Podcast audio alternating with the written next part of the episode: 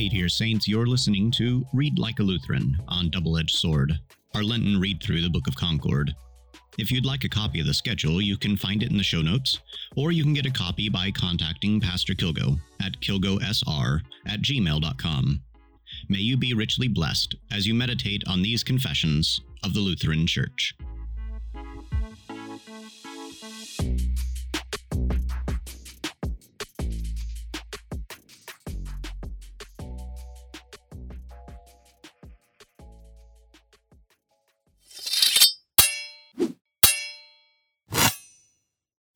Large Catechism of Dr. Martin Luther, the Sacrament of the Altar, and a brief exhortation to confession. Part 5 The Sacrament of the Altar. Just as we have heard about holy baptism, so we must also speak about the other sacrament in these same three points What is it? What are its benefits? And who is to receive it? And all these points are established through the words by which Christ has instituted the sacrament. Everyone who desires to be a Christian and go to this sacrament should know them. For it is not our intention to let people come to the sacrament and administer it to them if do, they do not know what they seek or why they come. The words, however, are these Our Lord Jesus Christ, on the night he was betrayed, took bread, and when he had given thanks, he broke it and gave it to the disciples and said, Take, eat, this is my body, which is given for you. This do in remembrance of me. In the same way also he took the cup after supper, and when he had given thanks, he gave it to them, saying, Drink of it, all of you. This is my blood of the New Testament, which is shed for you for the forgiveness of sins. This do as often as you drink it, in remembrance of me. Here also we do not wish to enter into controversy and fight with the defamers and blasphemers of this sacrament, but to learn first, as we did with baptism, what is of the greatest importance. The chief point is God's word and ordinance or command. For the sacrament has not been invented or introduced by any man. Without anyone's counsel and deliberation, it has been instituted by Christ. The Ten Commandments, the Lord's Prayer, and the Creed keep their nature and worth, even if you never pray, keep, or believe them. So also this honorable sacrament remains undisturbed. Nothing is withdrawn or taken from it, even though we use and administer it unworthily. Do you think God cares about what we do or believe as though on that account he should allow his ordinance to be changed? Why, in all worldly matters, everything stays the way God has created and ordered it, no matter how we employ or use it. This point must always be taught, for by it the chatter of nearly all the fanatical spirits can be repelled. For they regard the sacraments, unlike God's word, as something that we do. Now, what is the sacrament of the altar? Answer It is the true body and blood of our Lord Jesus Christ in and under the bread and wine, which we Christians are commanded by Christ's word to eat and to drink, just as we have said that baptism is not simple water. So here also we say that though the sacrament is bread and wine, it is not mere bread and wine, such as are ordinarily served at the table but this is bread and wine included in and connected with God's Word. It is the Word, I say, that makes and sets this sacrament apart. So it is not mere bread and wine, but is, and is called, Christ's body and blood. For it is said, when the Word is joined to the element or natural substance, it becomes a sacrament. The saying of St. Augustine is so properly and so well put that he has scarcely said anything better. The Word must make a sacrament out of the element, or else it remains a mere element. Now, it is not the word or ordinance of a prince or emperor, but it is the word of the Grand Majesty, at whose feet all creatures should fall, and affirm it is as he says, and accept it with all reverence, fear, and humility. With this word you can strengthen your conscience and say, If a hundred thousand devils, together with all fanatics, should rush forward crying, how can bread and wine be Christ's body and blood, and such? I know that all spirits and scholars together are not as wise as the divine majesty in his little finger. Now here stands Christ's word Take, eat, this is my body. Drink of it, all of you, this is my blood of the New Testament, and so on. Here we stop to watch those who will call themselves his masters and make the matter different from what he has spoken. It is true, indeed, that if you take away the word or regard the sacrament without the words, you have nothing but mere bread and wine. But if the words remain with them, as they shall and must, then by virtue of the words, it is truly Christ's body and blood. What Christ's lips say and speak, so it is. He can never lie or deceive.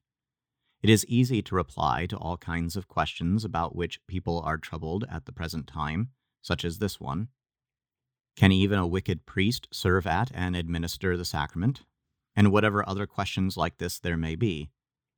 For here we conclude and say, even though an impostor takes or distributes the sacrament, a person still receives the true sacrament, that is, Christ's true body and blood, just as truly as a person who receives or administers it in the most unworthy way.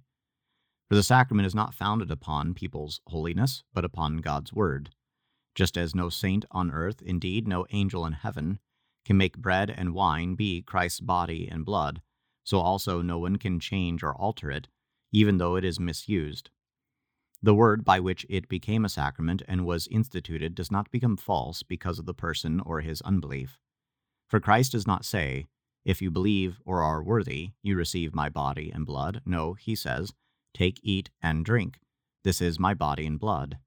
Likewise, he says, Do this, i.e., what I now do, institute, give, and ask you take. This is like saying, No matter whether you are worthy or unworthy, you have here his body and blood by virtue of these words that are added to the bread and wine. Note and remember this well, for upon these words rest all our foundation, protection, and defense against all errors and deception that have ever come or may yet come. So we have, in a brief way, covered the first main point that deals with the sacrament's essence. Now, examine further the effectiveness and benefit that really cause the sacrament to be instituted. This is its most necessary part, so that we may know what we should seek and gain there. This is plain and clear from the words just mentioned. This is my body and blood, given and shed, for you, for the forgiveness of sins. Briefly, that is like saying, For this reason we go to the sacrament. There we receive such a treasure, by and in which we gain forgiveness of sins. Why so? Because the words stand here and give us this. Therefore, Christ asks me to eat and drink, so that this treasure may be my own and may benefit me as a sure pledge and token. In fact, it is the very same treasure that is appointed for me against my sins, death, and every disaster. On this account, it is indeed called a food of souls, which nourishes and strengthens the new man. For by baptism we are first born anew, but as we said before, there still remains the old vicious nature of flesh and blood in mankind. There are so many hindrances and temptations of the devil and of the world that we often become weary and faint, and sometimes we also stumble. Therefore, the sacrament is given as a daily pasture and sustenance, that faith may refresh and strengthen itself, so that it will not fall back in such a battle, but become ever stronger and stronger. The new life must be guided so that it continually increases and progresses, but it must suffer much opposition. For the devil is such a furious enemy. When he sees that we oppose him and attack the old man, and that he cannot topple us over by force, he prowls and moves about on all sides. He tries every trick and does not stop until he finally wears us out, so that we either renounce our faith or throw up our hands and put up our feet becoming indifferent or impatient. Now, to this purpose, the comfort of the sacrament is given when the heart feels that the burden is becoming too heavy, so that it may gain here new power and refreshment. But here our wise spirits twist themselves about with their great art and wisdom. They cry out and bawl, How can bread and wine forgive sins or strengthen faith? They hear and know that we do not say this about bread and wine, because, in itself, bread is bread, but we speak about the bread and wine that is Christ's body and blood and has the words attached to it. That, we say, is truly the treasure and nothing else, through which such forgiveness is gained. Now, the only way this treasure is passed along and made our very own is in the words, given and shed for you. For in the words you have both truths that it is Christ's body and blood, and that it is yours as a treasure and gift. Now, Christ's body can never be an unfruitful, empty thing that does or profits nothing. Yet, no matter how great the treasure in itself is, it must be included in the word and administered to us. Otherwise, we would never be able to know or seek it. Therefore, also, it is useless talk when they say that Christ's body and blood are not given and shed for us in the Lord's Supper, so that we could not have forgiveness of sins in the sacrament. Although the work is done, and the forgiveness of sins is secured by the cross, it cannot come to us in any other way than through the Word. How would we know about it otherwise, that such a thing was accomplished, or was to be given to us, unless it were presented by preaching or the oral word? How did they know about it? Or how can they receive and make the forgiveness their own unless they lay hold of and believe the Scriptures and the gospel? But now the entire gospel and the article of the creed, I believe in the holy Christian church, the forgiveness of sins, and so on, are embodied by the word in the sacrament and presented to us. Why then should we let this treasure be torn from the sacrament when the fanatics must confess that these are the very words we hear everywhere in the gospel?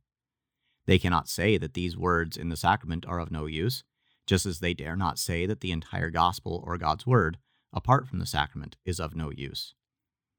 So we have covered the entire sacrament, both what it is in itself and what it brings and profits. Now we must also see who is the person that receives this power and benefit. That is answered briefly, as we said above about baptism and elsewhere. Whoever believes the words has what they declare and bring. For they are not spoken or proclaimed to stone and wood, but to those who hear them, to those whom he says, Take, eat, and so on. Because he offers and promises forgiveness of sin, it cannot be received except by faith. This faith he himself demands in the word when he says, Given and shed for you. As if he said, For this reason I give it, and ask you to eat and drink it, that you may claim it as yours and enjoy it. Whoever now accepts these words and believes that what they declare is true has forgiveness. But whoever does not believe it has nothing, since he allows it to be offered to him in vain and refuses to enjoy such a saving good. The treasure indeed is opened and placed at everyone's door, yes, upon his table. But it is necessary that you also claim it and confidently view it as the words tell you. This is the entire Christian preparation for receiving the sacrament worthily. Since this treasure is entirely presented in the words, it cannot be received and made ours in any other way than with the heart. Such a gift and eternal treasure cannot be seized with the fist. Fasting, prayer, and other such things may indeed be outward preparations and discipline for children, so that the body may keep and bring itself modestly and reverently to receive Christ's body and blood. Yet the body cannot seize and make its own what is given in and with the sacrament. This is done by the faith in the heart, which discerns this treasure and desires it. This may be enough for what is necessary as a general instruction about this sacrament. What may be said about it further belongs to another time. In conclusion, since we have now the true understanding and doctrine of the sacrament, there is also need for some admonition and encouragement. Then people may not let such a great treasure, daily administered and distributed among Christians, pass by unnoticed. So those who want to be Christians may prepare to receive this praiseworthy sacrament often. For we see that people seem weary and lazy about receiving the sacrament.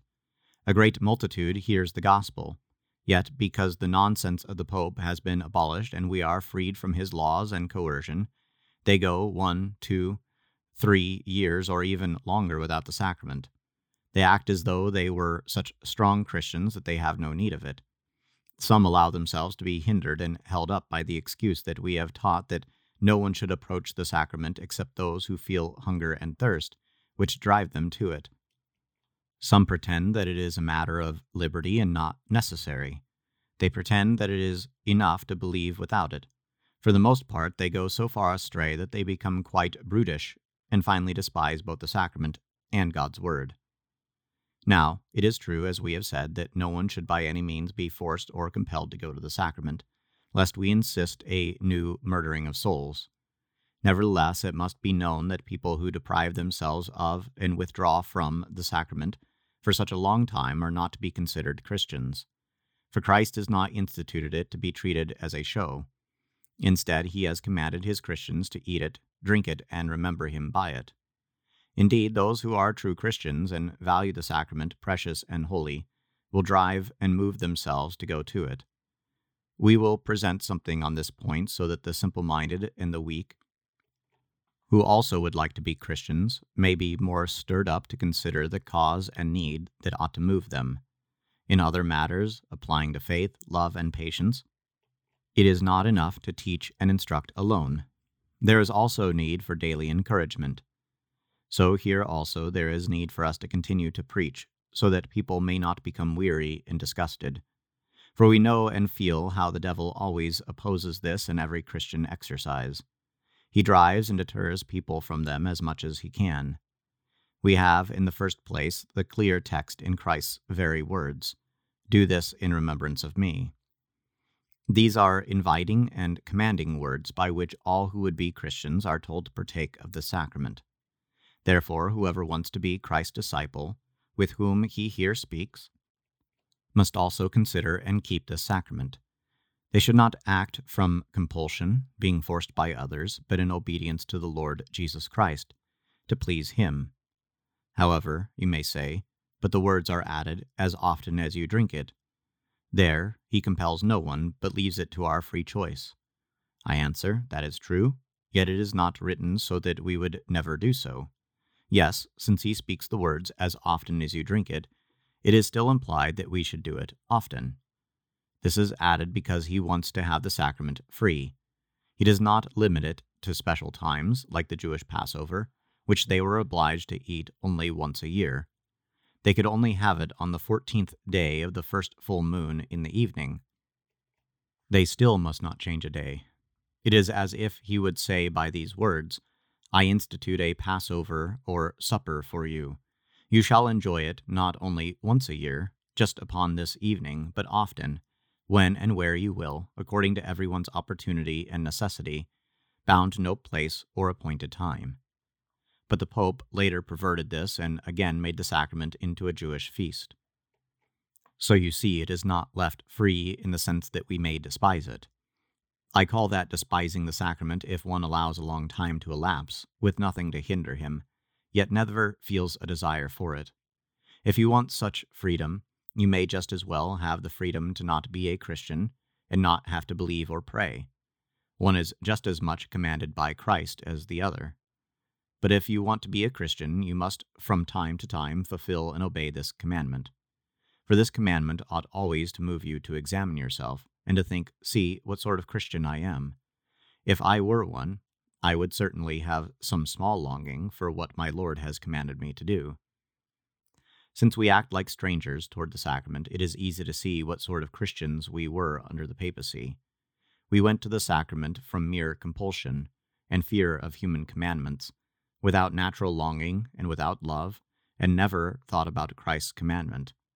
But we neither force nor compel anyone, nor does anyone have to do it to serve or please us. This should lead and constrain you by itself, that the Lord desires it, and that it is pleasing to Him. You must not let people force you to faith or any good work. We are doing no more than talking about and encouraging you about what you ought to do, not for our sake, but for your own sake. The Lord invites and allures you. If you despise it, you must answer for that yourself. Now, this is to be the first point, especially for those who are cold and indifferent. Then they may reflect upon it and rouse themselves. For this is certainly true, as I have found in my own experience, and as everyone will find in his own ease. If a person withdraws like this from the sacrament, he will daily become more and more callous and cold, and will at last disregard the sacrament completely. To avoid this, we must examine our heart and conscience, and we must act like people who desire to be right with God. The more this is done, the more the heart will be warmed and enkindled, so it may not become entirely cold. But if you say, How can I come if I feel that I am not prepared? Answer, That is also my cause for hesitation, especially because of the old way under the Pope. At that time, we tortured ourselves to be so perfectly pure that God could not find the least blemish in us. For this reason, we became so timid that we were all instantly thrown into fear and said to ourselves, Alas, we are unworthy. Then nature and reason began to add up our unworthiness in comparison with the great and precious good. Then our good looks like a dark lantern in contrast with the bright sun, or like filth in comparison with precious stones. Because nature and reason see this, they refuse to approach and wait until they are prepared. They wait so long that one week trails into another, and half the year into the other. If you consider how good and pure you are and labor to have no hesitations, you would never approach. Therefore, we must make a distinction here between people. Those who are lewd and morally loose must be told to stay away. They are not prepared to receive forgiveness of sin, since they do not desire it and do not wish to be godly. But the others, who are not such callous and wicked people, and also who desire to be godly, must not absent themselves. This is true, even though otherwise they are feeble and full of infirmities. For St. Hilary has also said, If any one has not committed sin for which he can rightly be put out of the congregation, and be considered no Christian, he ought not stay away from the sacrament, lest he should deprive himself of life. No one will live so well that he will not have many daily weaknesses in flesh and blood. Such people must learn that it is the highest art to know that our sacrament does not depend on our worthiness. We are not baptized because we are worthy and holy, nor do we go to confession because we are pure and without sin. On the contrary, we go because we are poor, miserable people, we go exactly because we are unworthy. This is true unless we are talking about someone who desires no grace in absolution, nor intends to change. But whoever would gladly receive grace and comfort should drive himself and allow no one to frighten him away. Say, I indeed would like to be worthy, but I come not upon any worthiness, but upon your word, because you have commanded it. I come as one who would gladly be your disciple, no matter what becomes of my worthiness. This is difficult. We always have this obstacle and hindrance to encounter.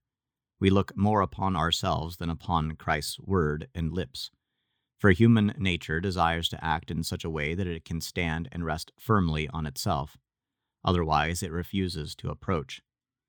Let this be enough about the first point. In the second place, there is besides this command also a promise, as we heard above. This ought most strongly to stir us up and encourage us. For here stand the kind and precious words This is my body, which is given for you. This is my blood, shed for you for the forgiveness of sins. These words, I have said, are not preached to wood and stone, but to me and you. Otherwise, Christ might just as well be silent and not institute a sacrament. Therefore consider and read yourself into this word you, so that he may not speak to you in vain. Here he offers to us the entire treasure that he has brought for us from heaven. With the greatest kindness, he invites us to receive it also in other places, like when he says in St. Matthew 11, Come to me, all who labor and are heavy laden, and I will give you rest. It is surely a sin and a shame that he so cordially and faithfully summons and encourages us to receive our highest and greatest good, yet we act so distantly toward it. We permit so long a time to pass without partaking of the sacrament that we grow quite cold and hardened, so that we have no longing or love for it.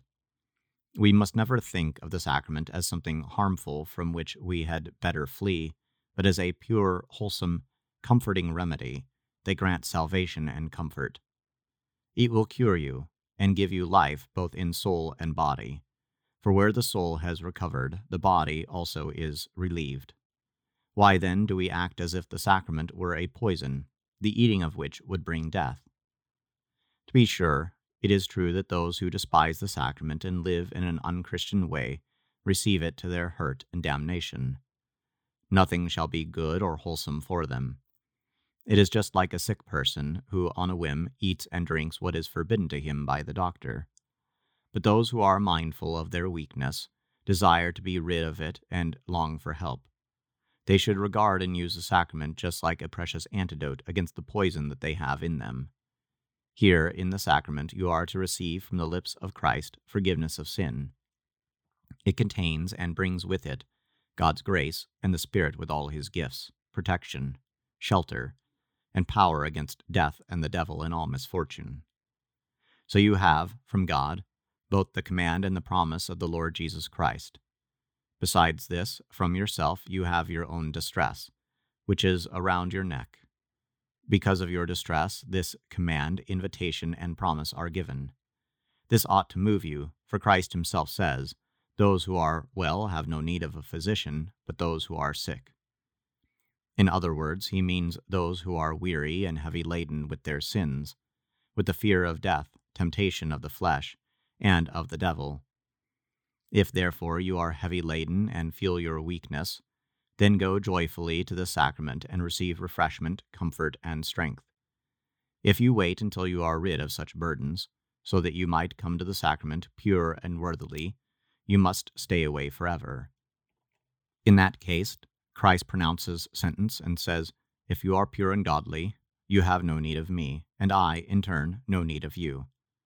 Therefore, the only people who are called unworthy are those who neither feel their weaknesses nor wish to be considered sinners. But if you say, What then shall I do if I cannot feel such distress or experience hunger and thirst for the sacrament? Answer For those who are of such a mind that they do not realize their condition, I know no better counsel than that they put their hand into their shirt to check whether they have flesh and blood. And if you find that you do, then go, for your good, to St. Paul's epistle to the Galatians. Hear what sort of a fruit your flesh is. Now, the works of the flesh are evident sexual immorality, impurity, sensuality, idolatry, sorcery, enmity, strife, jealousy, fits of anger, rivalries, dissensions, divisions, envy, drunkenness, orgies, and things like these. Therefore, if you cannot discern this, at least believe the Scriptures. They will not lie to you, and they know your flesh better than you yourself. Yes, St. Paul further concludes in Romans 7 I know that nothing good dwells in me, that is, in my flesh. If St. Paul may speak this way about his flesh, we cannot assume to be better or more holy than him. But the fact that we do not feel our weakness just makes things worse. It is a sign that there is a leprous flesh in us that can't feel anything. And yet, the leprosy rages and keeps spreading. As we have said, if you are quite dead to all sensibility, still believe the Scriptures, which pronounce sentence upon you. In short, the less you feel your sins and infirmities, the more reason you have to go to the sacrament and to seek help and a remedy. In the second place, look around you. See whether you are also in the world, or if you do not know it, Ask your neighbors about it. If you are in the world, do not think that there will be a lack of sins and misery. Just begin to act as though you were godly and cling to the gospel. See whether no one will become your enemy, and, furthermore, do you harm, wrong, and violence, and likewise give you cause for sin and vice. If you have not experienced this, then let the Scriptures tell you about it, which everywhere give this praise and testimony about the world. Besides this, you will also have the devil about you. You will not entirely tread him underfoot, because our Lord Christ himself could not entirely avoid him. Now, what is the devil? Nothing other than what the Scriptures call him a liar and a murderer. He is a liar to lead the heart astray from God's word and to blind it, so that you cannot feel your distress or come to Christ. He is a murderer who cannot bear to see you live one single hour. If you could see how many knives, darts, and arrows are every moment aimed at you, you would be glad to come to the sacrament as often as possible. But there is no reason why we walk about so securely and carelessly, except that we neither think nor believe that we are in the flesh, and in this wicked world, or in the devil's kingdom. Therefore, try this and practice it well. Be sure to examine yourself, or look about you a little and just keep to the scriptures. If even then you still feel nothing, you have even more misery to regret both to God and to your brother. Then take this advice and have others pray for you. Do not stop until the stone is removed from your heart. Then indeed the distress will not fail to become clear, and you will find that you have sunk twice as deep as any other poor sinner. You are much more in need of the sacrament against the misery which, unfortunately, you do not see. With God's grace, you may feel your misery more and become hungrier for the sacrament, especially since the devil doubles his force against you. He lies in wait for you without resting, so that he can seize and destroy you, in body and soul. You are not safe from him for one hour. How soon he can have you brought suddenly into misery and distress when you least expect it. Let this, then, be said for encouragement, not only for those of us who are old and grown, but also for the young people, who ought to be brought up in Christian doctrine and understanding. Then the Ten Commandments, the Creed, and the Lord's Prayer might be taught to our youth more easily. Then they would receive them with pleasure and seriousness, and they would so use them from their youth and get used to them. For the old are now nearly past this opportunity. So these goals and others cannot be reached unless we train the people who are to come after us and succeed us in our office and work. We should do this in order that they may also bring up their children successfully, so that God's Word and the Christian Church may be preserved. Therefore, let every father of a family know that it is his duty, by God's order and command, to teach these things to his children, or to have the children learn what they ought to know. Since the children are baptized and received into the Christian church, they should also enjoy this communion of the sacrament, in order that they may serve us and be useful to us. They must all certainly help us to believe, love, pray, and fight against the devil.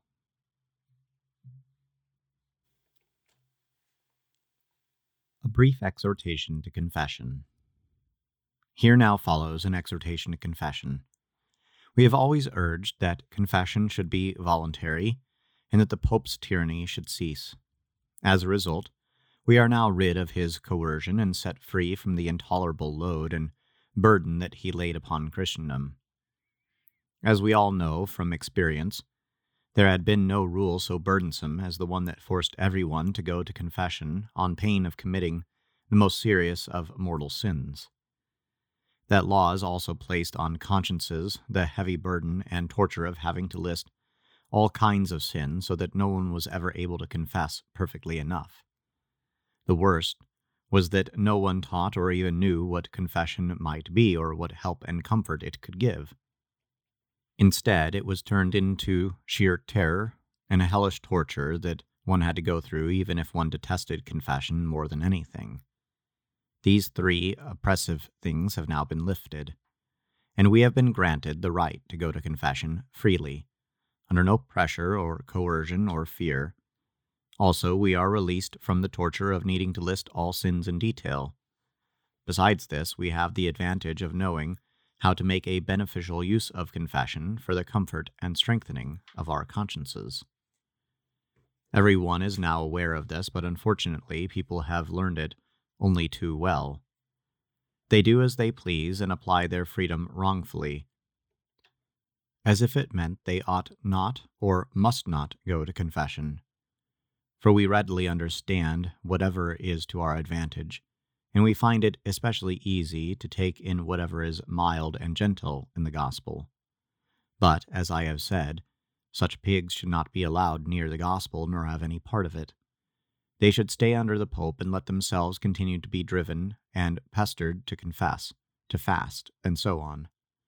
For whoever does not want to believe the gospel, live according to it, and do what a Christian ought to be doing, should not enjoy any of its benefits either. Imagine they're wanting to enjoy only the benefits without accepting any of the responsibilities or investing anything of themselves. What sort of a thing is that? We do not want to make preaching available for that sort, nor grant permission that our freedom and its enjoyment be opened up to them.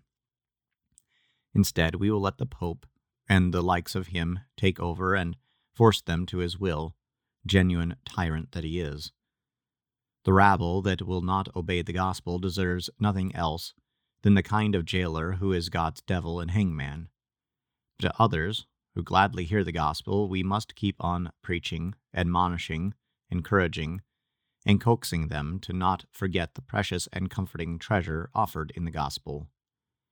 Therefore, we here intend to say also a few words about confession in order to instruct and admonish the uninformed.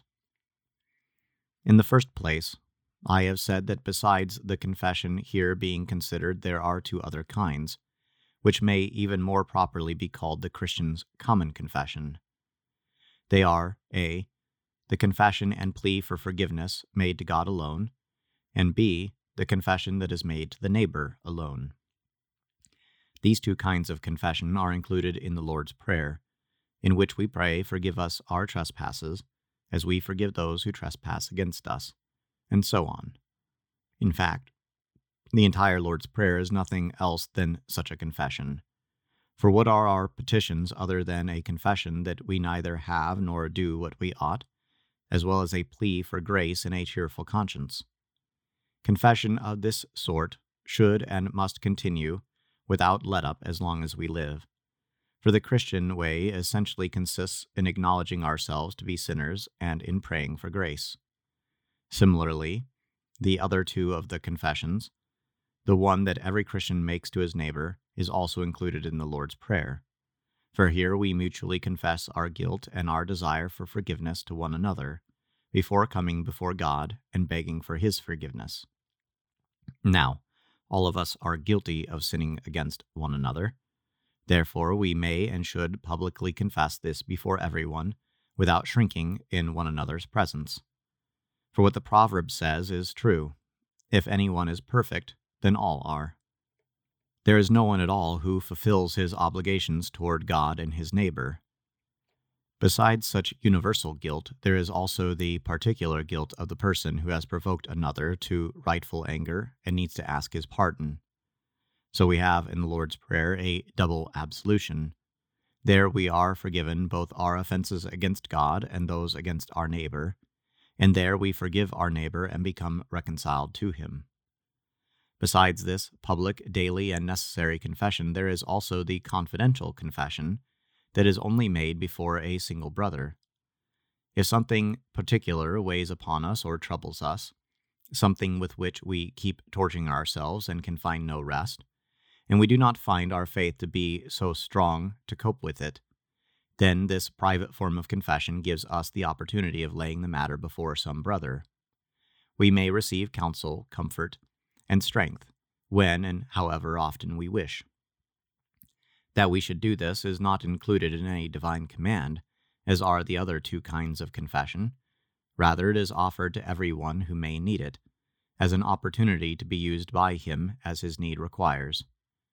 The origin and establishment of private confession lies in the fact that Christ himself placed his absolution into the hands of his Christian people with the command that they should absolve one another of their sins. So any heart that feels its sinfulness and desires consolation has here a sure refuge when he hears God's word and makes the discovery that God, through a human being, looses and absolves him from his sins. So notice, then, that confession, as I have often said, consists of two parts. The first is my own work and action, when I lament my sins and desire comfort and refreshment for my soul. The other part is a work that God does when he declares me free of my sin through his word placed into the mouth of a man. It is this splendid, noble thing that makes confession so lovely, so comforting. It used to be that we emphasized it only as our own work. All that we were then concerned about was whether our act of confession was pure and perfect in every detail. We paid no attention to the second and most necessary part of confession, nor did we proclaim it. We acted just as if confession were nothing but a good work by which payment was to be made to God, so that if the confession was inadequate and not exactly correct in every detail, then the absolution would not be valid and the sin unforgiven. By this, the people were driven to the point where everyone had to despair of making so pure a confession, an obvious impossibility and where no one could feel at ease in his conscience or have confidence in his absolution. So they not only rendered the precious confession useless, but also made it a bitter burden, causing noticeable spiritual harm and ruin. In our view of confession, therefore, we should sharply separate its two parts far from each other.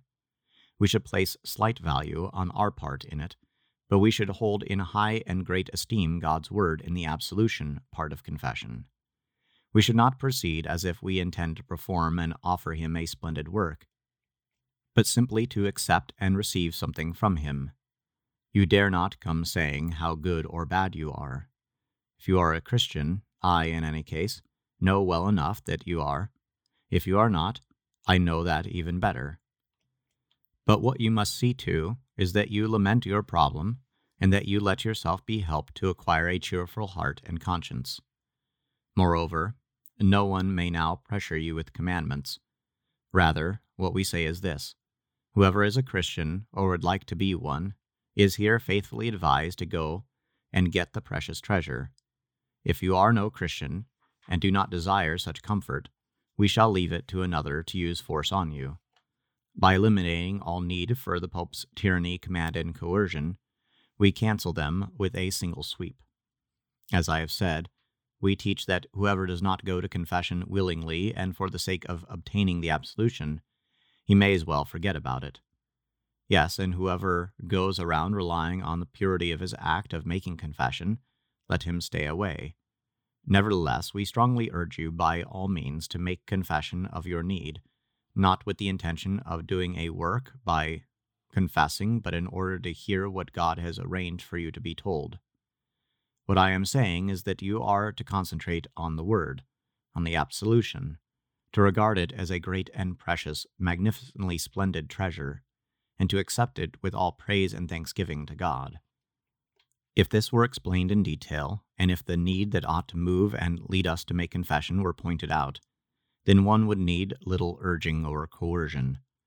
For everyone's own conscience would so drive and disturb him that he would be glad to do what a poor, miserable beggar does when he hears that a rich gift of money or clothing is being handed out at a certain place.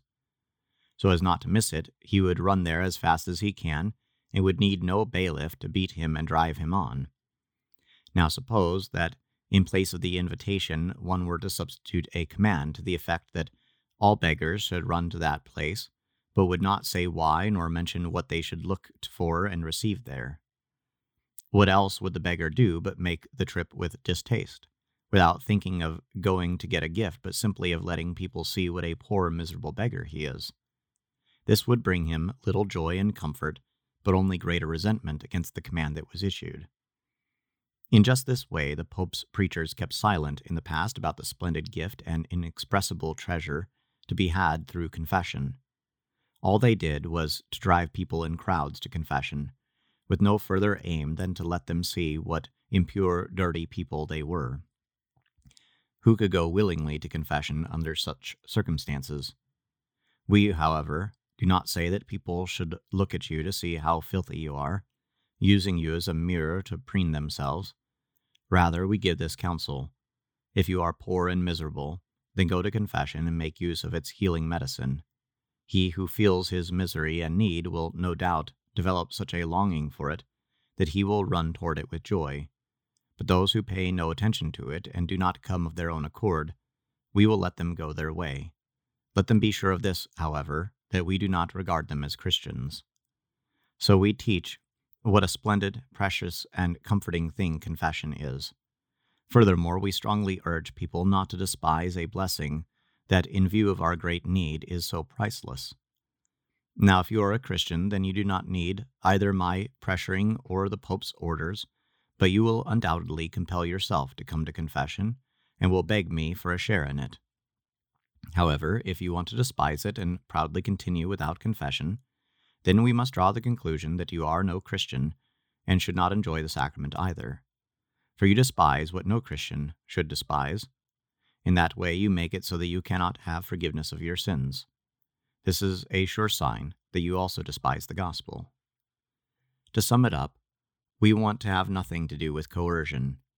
However, if someone does not listen to or follow our preaching and its warning, we will have nothing to do with him, nor may he have any share in the gospel. If you are a Christian, then you ought to be happy to run more than a hundred miles to confession and not let yourself be urged to come. You should rather come and compel us to give you the opportunity.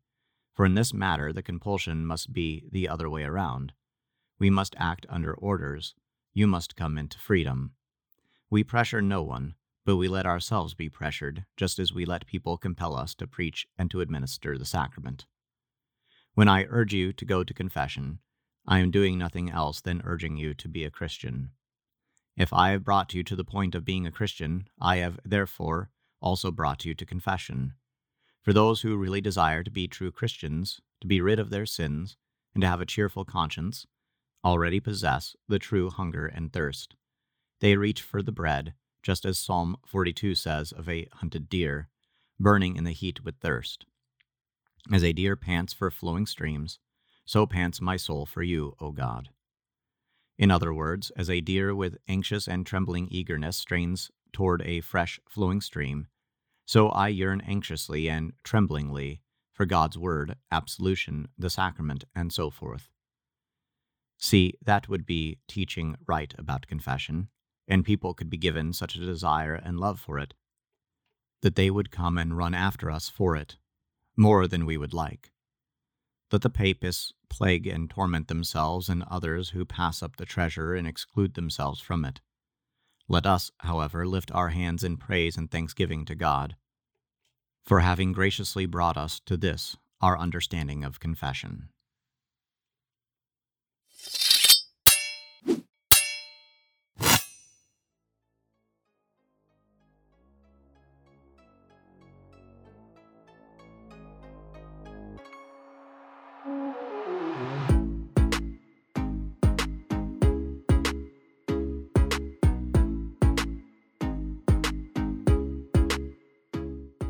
Thanks again for listening to Read Like a Lutheran on Double Edged Sword. If you're in the Lawrence area, please consider joining us for church on Sundays at 10 a.m. and Wednesdays at 7 p.m. We also have a variety of Bible studies available, which you can find by visiting our website at redeemer lawrence.org. If you have any questions, please do not hesitate to contact us. Until next time, may the Lord bless you and keep you in his mercy.